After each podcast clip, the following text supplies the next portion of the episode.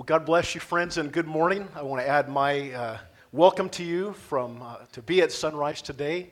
And I don't want to miss giving the kids up through grade five the chance to go to Kids in Worship. So, uh, kids, grade up to grade five, your leaders will be in the back. They'll take you on out, and we've got some good stuff planned for you this morning.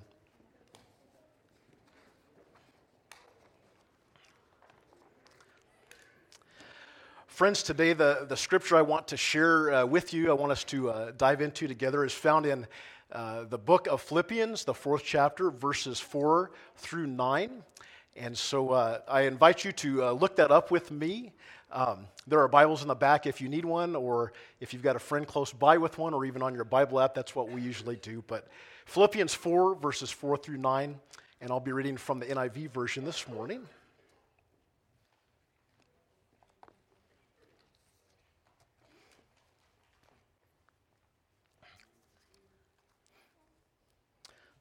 Starting at verse 4, this is the word of the Lord, and this is what it says. It says, Rejoice in the Lord always. I will say it again, rejoice. Let your gentleness be evident to all. The Lord is near. Do not be anxious about anything, but in everything, by prayer and petition, with thanksgiving, present your requests to God. And the peace of God, which transcends all understanding, will guard your hearts and your minds in Christ Jesus. Finally, brothers and sisters, whatever is true, whatever is noble, whatever is right, whatever is pure, whatever is lovely, whatever is admirable, if anything is excellent or praiseworthy, think about such things. And whatever you have learned or received or heard from me or seen in me, put it into practice, and the God of peace will be with you. Would you pray with me? Lord, this morning we thank you uh, for the gift of your word um, in this new year, on this new day, on this Lord's day. And God, we pray that it will find uh, fertile soil in our hearts. God, we pray the same thing for uh, churches everywhere, God, as your children meet uh, to fellowship and worship and learn from you. Uh, we think especially of our sister church Imago and pray that you'll bless Pastor Russ, Lord, and the believers who have gathered, and that uh, your good work will be done there as well. Lord, bless this time. Um, with your presence, we know that you're here. God, you've already made us more aware of that. And so make us even more aware, God, as we dive into the word together. We pray these things in the name of Christ our Lord. Amen. So I want to ask you this morning what it is that you wish for in this new year. Uh, Martine kind of alluded to that a little bit already, but what is it that you wish for in this new year in 2019? Maybe your wish is for world peace or something that big, but I'll be honest with you, my goals are not that lofty, okay? I don't think in those big of terms when I'm thinking about my new year. You know, a lot of people make, at the new year, they kind of go beyond just wishing and they make a New Year's resolution, a, a determination to do something different. And I want to show you right now the biggest killer, I believe, in Tulare of New Year's resolutions. There's a picture of it right here. That's the biggest killer of New Year's resolutions right there. Why? That's probably not fair, is it? I don't think evolutions kills people's resolutions, but uh, let's just say this resolutions go there to die, okay? And I promise you right now that if you went to evolutions or take your pick of any club, I don't care, it'll be busy for about the rest of this month. And then all those people who dropped their money and bought that membership are going to just drop off, and they'll be back to needing more people in there again. But that's just how it goes, isn't it? You know, uh, two years ago, uh, so what would have been the start of 2017, I made a re- New Year's resolution, and Christy did as well. We made a resolution with our church family to read through the Bible in two years, and we did it. We crossed the finish line. And so this year, I have made that resolution again um, in challenge uh, with my church family to, to do that again. And so already I'm, I'm trying to get a start on that. But you know, if, if there's something besides that, I guess, that I really feel like I need in my life in the year 2019, it is peace.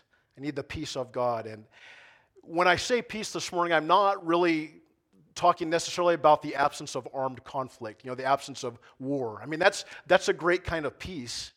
And, and really, I don't know um, if my generation was the first, but I was born in 1968. I've never fought in a war. Uh, my dad uh, served during Vietnam. Uh, my grandpa fought. I assume my, my grand, grandparents might have. I don't know. But uh, my generation is very blessed to have lived in, in an era and a time of peace in this world. But uh, that's not the kind of peace that I'm talking about this morning. I'm talking about an, an, an inner peace, a, a, peace of the heart. Uh, the kind of, that's the kind of peace I'm looking for this year. And if I'm looking for that, I suspect that there are some of you here this morning who also are looking, could use some inner peace um, as well in the year 2019. Now, I was trying to think about my Sunrise family and who it is here who's known me the longest, because I'm going to tell you a story about my life from a long time ago.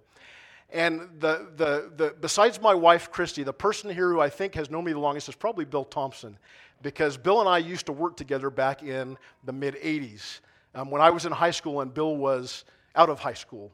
Um, but he was not that far out of high school. And I've already talked to Bill this morning, and, uh, and, and I, I, complimented him. I said, Brother, we age well, you and me. Like I put it on both of us. And he agreed with me, so you know, he's good with that. But uh, i want to go way back, Bill, prior to when you knew me. And uh, before that, like back in the 70s, I was, I was a, a very small kid for my age, always was. I was a wimpy kind of kid, okay? And I, uh, when I was about three years old or so, my family went to Disneyland. And I, I, I, specifically remember our, both sets of the grandparents went too. So it was my parents and me, both sets of grandparents. And I think my sister didn't go. She must have just been barely born and probably stayed with an aunt or something. And so we went to Disneyland, and my grandpa's uh, took me on the Matterhorn. I, I, I, think you could do that when you're about three. I guess I was tall enough. Maybe it was another, you know how time kind of distorts your memories. But anyway, that's what it feels like to me. It was the Matterhorn. And so my grandpa's took me on the thing.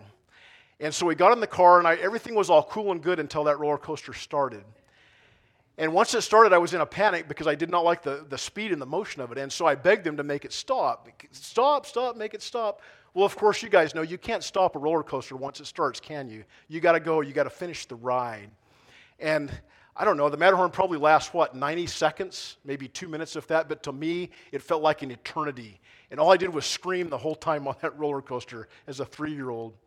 And so I don't know if I was born with kind of a propensity to not liking that, or maybe that's kind of what scarred me as a child, but man, it scarred me. And ever since then, I, I, have not been able to stand the motion of a roller coaster, even of an airplane. I just don't, I just don't like it. Um, sometimes I'll tough it up if I want to like look good in front of people, but man, really, it's, it's killing me. I don't like it. I can't stand it. You know, I don't like that situation. All going back to that three year old experience. And when I thought about it, what I think happened, what I think the issue was, was that I didn't have control over what was going on. I felt like I was shoved in this car, and once it started, it couldn't stop, even though I wanted it to stop. And I just, I really, I didn't like that. I couldn't stand, um, I couldn't stand being out of control. It just, it was, it was awful. It was scary to me. And um, it's true for roller coasters. It's true for airplanes. I just don't like them because I, I don't like to feel like I can't control what's going on. Um, the company I work for, Warner Press, I've worked for them for about four and a half years now. And when I agreed, they're located, headquartered in Indiana. When I agreed to work for them, um, I said, I'll do it. They let me work remotely from home. I said, I'll do it, but when I need to come back to corporate, I don't want to fly. And so, guess what, you guys? About every other year when I go, you will see me on a train taking them. And I'm serious, too. I can give you the details. Train travel is fun, it's a beautiful way to see the country. But, guys, I just don't like to fly because I don't like to be out of control. And yeah, I know that on a train you're not really in control either, but uh, you kind of get my point, don't you? The point is that, that there are some things that we, we just like to have them in our control. We don't like it to be out of our grip. And usually those things can be different for different people. I'm sure there's some different things for you than there are for me. Now, I want to fast forward today from my boycott of, uh, of roller coasters and of, of flying. Uh, and by the way, I haven't flown since 2011, so it's been eight years now, almost exactly eight years. Fast forward to the year 2019, and here I am today. Let me show you another picture. Um, this is my, uh, this is our two uh, youngsters who cause us all the gray hairs that we have. Uh, me more than Christy, but uh, my children, bless their hearts, and um, uh, I appreciate the way that you as a church family um, love and encourage them when they're here and when they're not. Um, Carly is back at school again. She's in her third year of college back in Texas. And Cameron, um, uh, that's a picture of him actually at his job. He works full time at a church, a large church called The Rock down in San Bernardino, and he's on their media team. They have five or six uh, staffers who just do the projection stuff. And so that's his primary responsibility on a Sunday. So that's him down there um, in his element. Now, uh, like I said, this is Carly's thir- third year at college, and so was already, already kind of used to her going away from home. But Cameron did his school. He did his first couple of years in junior college, so he was home. And then after that, he did Fresno State, and so he was close. And for a lot of his Fresno State years, he just lived at home with us and he just commuted there. So he was always around. He was always close by. But now he's gone. Man, the house is just, it's just starkly, it's just starkly empty. And it's so hard for us to get used to, both of us. Honestly, it hurts. And, and I think, I think that really as our kids grew, they became, they're still our kids, but as they grew into adults, it's like they became our best friends too, as well as our children. And we enjoyed, you know, doing things with them. And now when they're gone, they're out of the picture, that's tough for us. We kind of don't know what to do with ourselves because suddenly they're just not around anymore. Christy and I actually, a couple of months ago, we bought the board game Scrabble so we'd have something to do, okay? And we've been playing. We've been kind of off for the holidays, but we play Scrabble now. we got to have something to do to fill our time because our buddies aren't around. They're not in the house anymore. But this morning, I want to let you in on a little parenting trick. And I'm probably not telling most of you anything that you don't already know, but uh, I'm curious how many of you have, how many of you have iPhones? An iPhone, I mean the real deal iPhone. Do you guys know that there's an app on the iPhone? I think it just comes with the iPhone. It's called Find iPhone. If you're not aware of that, I encourage you, not now in church, but when you go home today, get your iPhone out and find the app, go on the, you know, find it on the phone or go in the app store and get it. Because what Find iPhone allows you to do is anybody else in your family or like who's on your phone plan, if they're signed in, you can pull a map up and you can see right where they're at, down to the house, right down to it. And man, I, will be honest with you guys. When Carly first went to Texas, that was the biggest comfort to me because that's my girl, that's my baby girl, and she's she's 1,500 miles away from home, and I want to know what she's doing, you know, in the evenings and the weekends, and that she's safe. And so, quite often, the last thing I do before I went to bed, and a bunch of other times throughout the day is I'd get my phone and go on Find iPhone. I could see that she was in her dorm or that she was working at the restaurant or at the movies with her friends. I knew right where she was at. That was a big comfort to me. Although about a year and a half ago, she told me, Dad, I'm turning off Find iPhone, and she did. And so now I'm out. Cameron never would let me turn it on his, so um, I'm kind of out of the loop now. But um, I'll confess something to you guys this morning. Um, I still have access to their emails and their bank accounts. I do, and Christy does too. Now, before you think I'm like totally weird and, and why I do that, there's a reason. There are, there are valid reasons. Because for Carly's school, she frequently gets emails about financial aid and classes and housing and stuff that we need to help with. And when Cameron was looking for a job, I was kind of his job search agent. And so I needed to see his emails and help him know when to respond. And as far as finances, it lets us get money to Carly easy and sometimes to Cameron if he needs it. So there are valid reasons why I have that access. But uh, the access is good, but honestly, sometimes it's like, I don't want to know too much, you know, because then it might make me just worried. Because again, the stuff they do is increasingly out of my control as they've, as they've grown up. And so sometimes we can know too much. And, and I, I'm faced with reality this year in 2019 that there are some things that I just can't control. And, uh, and there are some things probably I shouldn't control, or I shouldn't even try to control. But the point is that in my life, this lack of control, specifically where it had to do with those kids whom I love uh, with all my heart, it was, it was leading to great uh, anxiety in my life and just a real lack of peace, an extreme lack of peace in me. When I was in college, I, I had a friend. He was actually one of our pastors. He was the youth pastor at our church, and his name was Steve Phelps. And I remember Steve preaching one time, and he shared about um, uh, he had four kids, and the youngest, I think, was just about three or four. But he shared about after their youngest son was born, um, and this would have been, I think, in the, in the mid 80s sometime. And it was right about the time when uh, they started, uh, doctors started talking about that condition called SIDS. Do you guys remember that? Sudden infant death syndrome. A very sad thing. And like a baby would just die in its sleep, and they didn't know why. And they, they theorized that it had to do if it, well, was it sleeping on its back or side or, or tummy or how was the baby in there? You know, they didn't really know. They couldn't tell. And so Steve had this little baby at home, and uh, now everybody's talking about SIDS, and Steve became obsessed with it. And he told us that he got so obsessed with it that he, he literally could not sleep at night. Every night when he would lay down to bed, all he would do is lay there awake and listen to make sure his son was breathing in the other room. And he did it night after night after night. He just could not sleep until finally it was killing him. The lack of rest was driving him nuts. And he finally knew that he just had to give it over to the Lord, just to put it in God's hands because it was out of his control, and there was nothing he himself could do about it.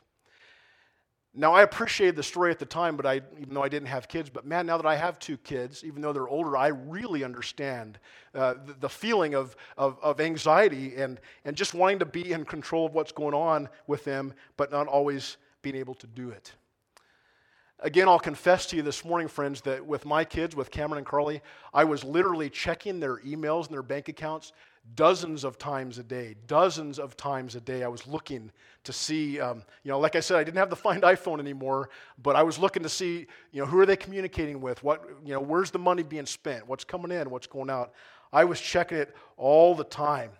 And I, even when I typed out these sermon notes, I was tempted, guys. I was sitting right there at the computer. It would have been so easy just to look, but I didn't. Okay, didn't.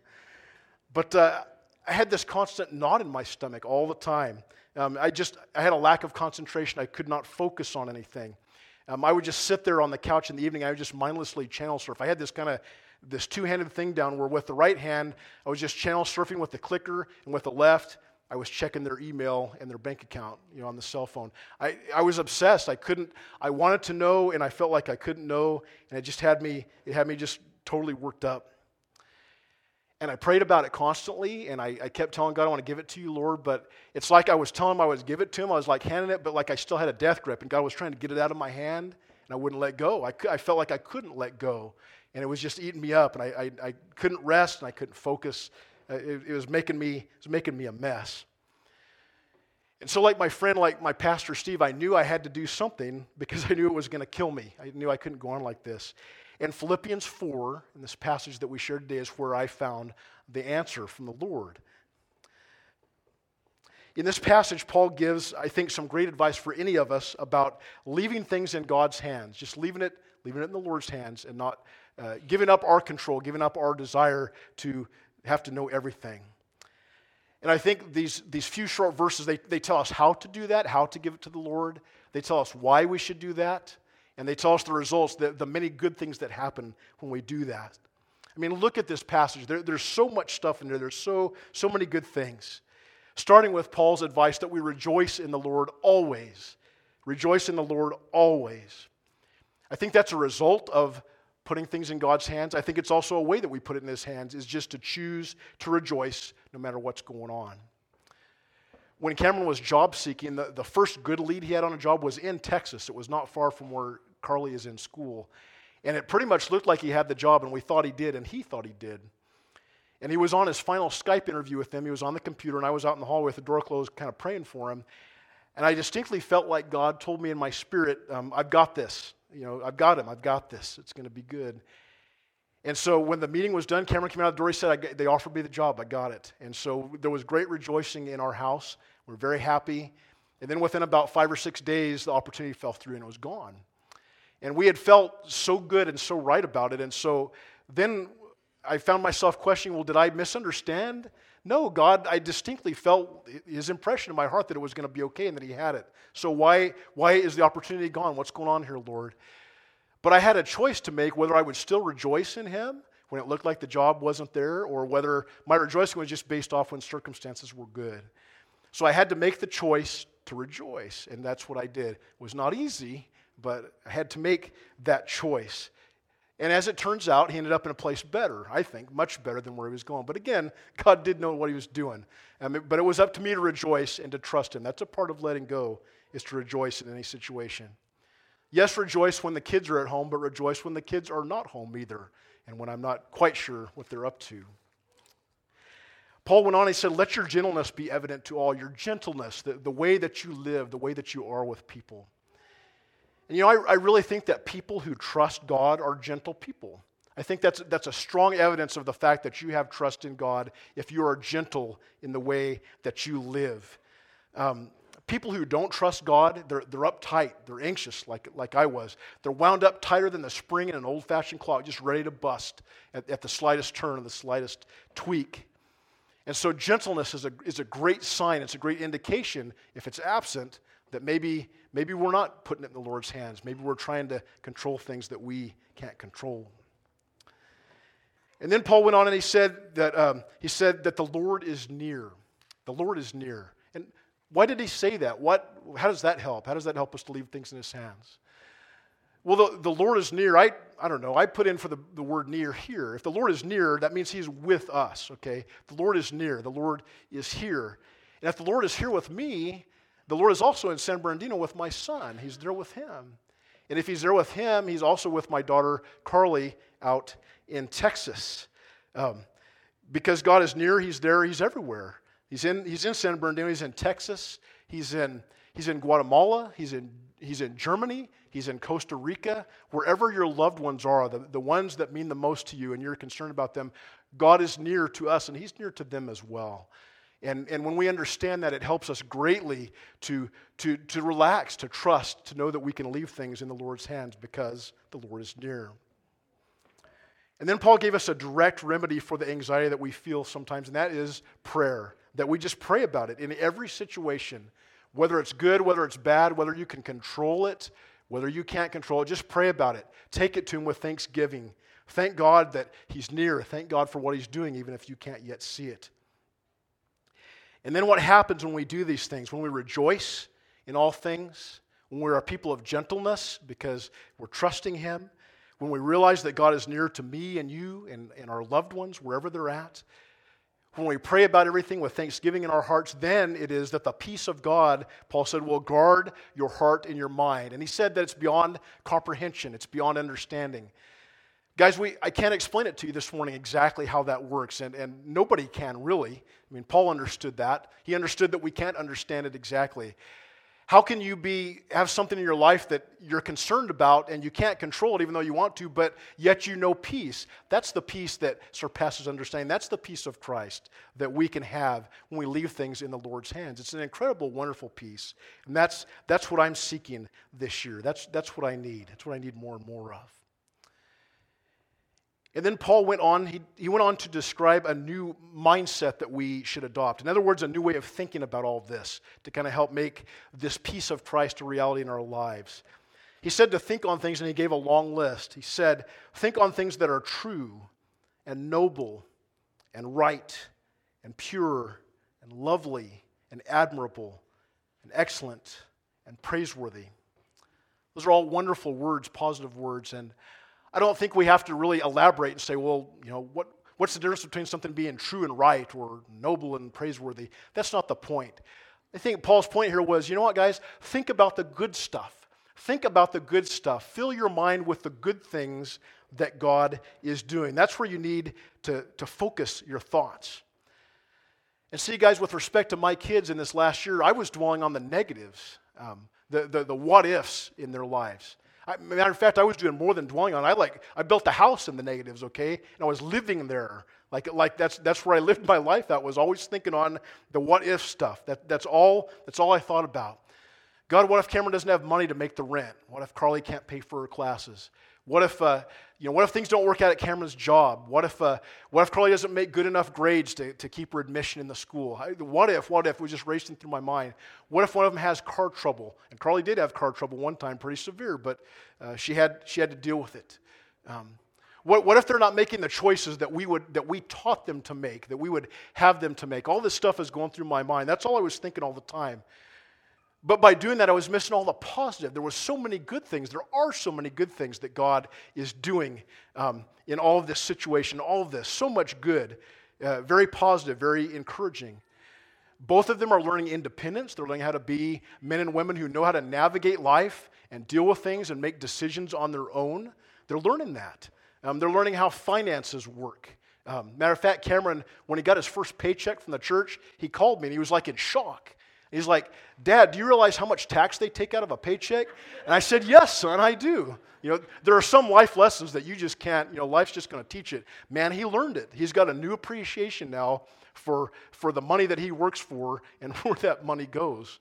Um, so many good things that God is doing in, in them. But perhaps the best one being that they are now learning to serve the Lord on their own, not because dad and mom come in and wake them up at 8 o'clock on Sunday and say, hey, get up, it's time to go, time to get ready. They're doing it because they want to. They're doing it because that's what their heart is.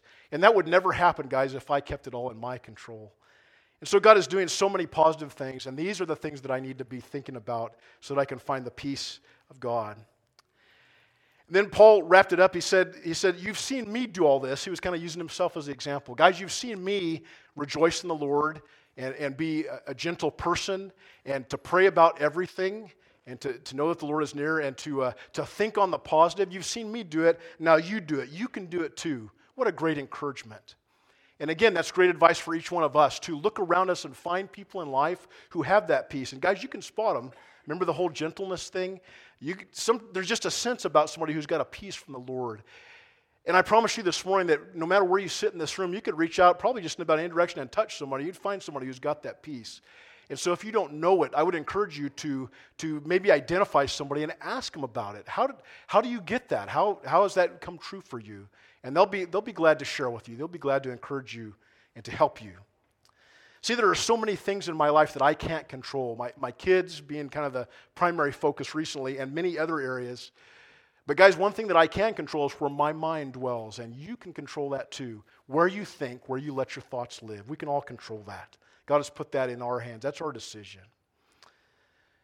And so the Lord was saying to me, Don't be anxious about anything, Kevin. And so um, I just want to wrap up today. I kind of asked myself, uh, well, how do I know if I'm being anxious? How do we know if, if anxiety is, is got a place in us that it shouldn't, if it's taken control in us? How do we keep from going there, from living in the negatives like I was doing? And let me just give you a, a, few pointers, I think some things that might be helpful, and they, they work for me. I think we'll put these on the screens. There's, there's the first one. First of all, take a look at your gentleness level. Um, uh, you're a pretty good assessment of that. But other people, if, if, you, if you're wondering if you're being a gentle person, ask somebody who's close to you, hey, how, how's my attitude? How am I doing? They'll tell you. Um, if you ask openly and honestly and, and say, you know, speak the truth, they will. Take a look at your gentleness level.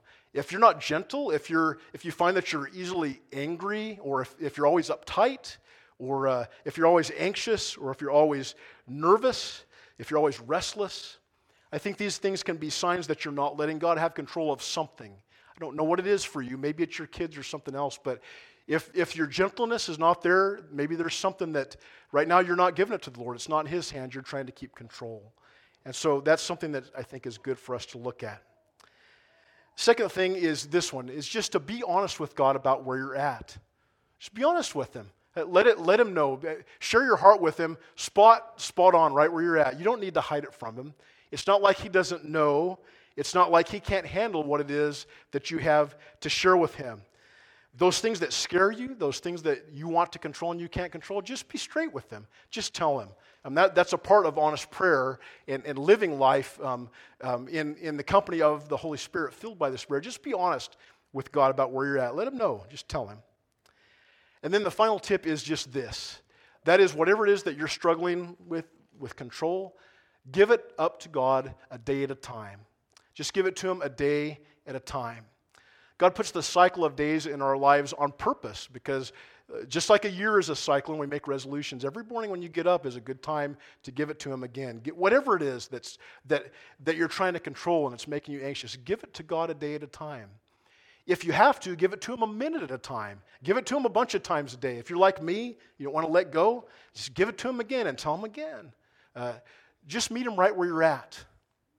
Maybe, maybe you feel like you're not yet willing to give it to him, but maybe you're, um, maybe you're willing to be made willing. Maybe that's the only point you're at. You're, not, you're ready for him to change your heart, but your heart's not changed yet. That's okay. Start right where you're at. Just tell him. Uh, give it to God a day at a time. Give it to him more often than that if you need to, um, as often as you need to. And so, friends, this morning I would give you this word of uh, encouragement for, for the new year, um, our new year together as, as the family of God, and that is just that the Lord is near. I encourage you, don't be anxious about anything, but whatever it is that troubles you, whatever it is that you can't control as much as you want to, I would challenge you in 2019 to leave it in God's hands, to pray about it, to be gentle, to rejoice. Uh, and to find the peace of God, to seek and to find the peace of God that is beyond understanding and that only He can give you. God bless you, and would you stand this morning?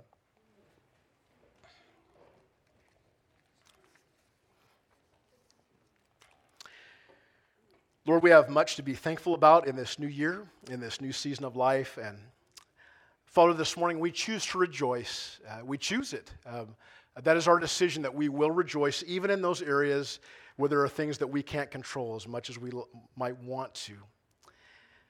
Lord, we pray also today that you will send people into our lives who will model for us how to leave our cares in your hands. God, your word encourages us that we can do it. And that if we do that, that you will guard our hearts and minds with a peace that surpasses all understanding. God, that is the peace we seek today. We want it uh, not just for this day, but for this year, Lord. And we want it to be a pattern the way that we live. Lord, not anxious about anything, uh, but people of gentleness and your peace. Won't you grant us that peace as we give you those things we can't control? We pray in the name of Christ our Lord. Amen. Friends, this morning as we uh, close in a time uh, of singing and worship, uh, I just want to encourage you that you can pray about anything during this time. Um, uh, if you if you have not trusted Jesus Christ for eternal life yet, hey, this is your year. Why put it off anymore? Do that today. I'd encourage you. Don't, don't delay. There's no reason to put that off.